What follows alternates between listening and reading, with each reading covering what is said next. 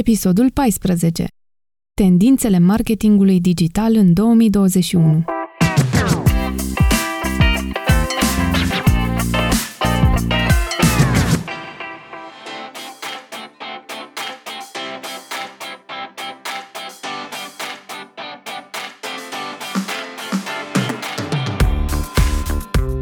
Salutare tuturor! Iată-ne la episodul 14 din podcastul Fă Gol mai mare. A trecut deja prima lună din anul 2021 și încă ne dezmorțim din tot ceea ce am trăit anul trecut. Chiar dacă ai zice că ne-am petrecut foarte mult timp pe canapea, în pijamale sau în conferințe online și că nimic important nu s-ar fi întâmplat, de fapt o grămadă de lucruri s-au schimbat, mai ales în marketingul digital, devenit azi mainstream.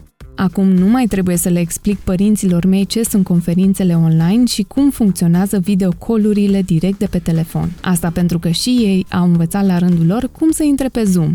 Așa cum spuneam în episodul anterior, comunicarea în pandemie a fost un subiect intens dezbătut, iar multe branduri au fost confuze. Atunci când lumea s-a oprit în loc, consumul de internet a fost imens și cel mai probabil va rămâne așa. Conținutul video există în trendurile de marketing de multă vreme și nu va fi diferit în 2021. De fapt, conținutul video va crește mai repede decât a fost estimat. Chiar dacă nu te considerai o persoană care să folosească videoul, sigur, anul 2020 te-a făcut să folosești genul ăsta de conținut, fie că ai vrut sau nu.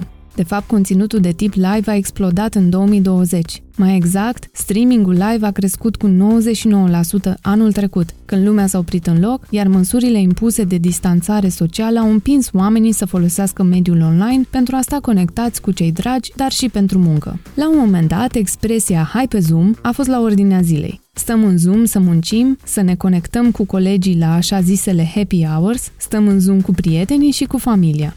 Pe măsură ce noi toți ne simțim mai confortabil să stăm în conferințe video, alte forme de conținut video prin contur. TikTok, Instagram Reels, Facebook Live, inclusiv Twitter, LinkedIn și YouTube, care au funcții pentru live-uri.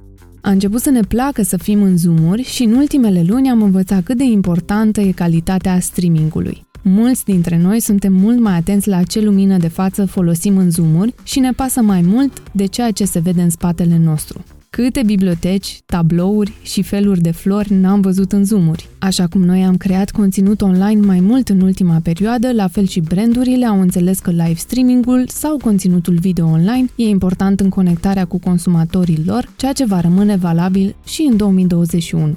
Dacă până acum social media reprezenta un canal de descoperire a brandurilor, în 2021 social media se transformă într-un canal de vânzare, însă brandurile vor trebui să se adapteze acestor platforme care vin cu noi seturi de reguli. Evenimentele virtuale s-au născut dintr-o necesitate în era COVID-19 și mai mult ca sigur vor rămâne și în 2021 pentru că sunt mai accesibile și mai puțin costisitoare. Multe companii au descoperit că evenimentele online se deschid către noi audiențe și participarea poate fi nelimitată, în comparație cu evenimentele fizice.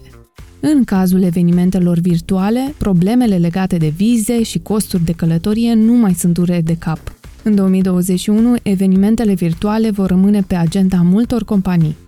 Activismul brandurilor a prins mai mult contur în 2020 ca un manifest pentru consumul responsabil și va rămâne și în 2021. Multe branduri de peste hotare au ales să-și asume responsabilitatea să comunice altfel. S-a văzut și la noi, unde în plin sezon de reduceri, un brand de vestimentație a ales o campanie de comunicare cu simțul responsabilității, încurajând consumatorii să doneze hainele vechi, făcându-le loc celor noi. Chiar dacă mâine dăm startul reducerilor de până la 80%, sigur ai timp și de o faptă bună.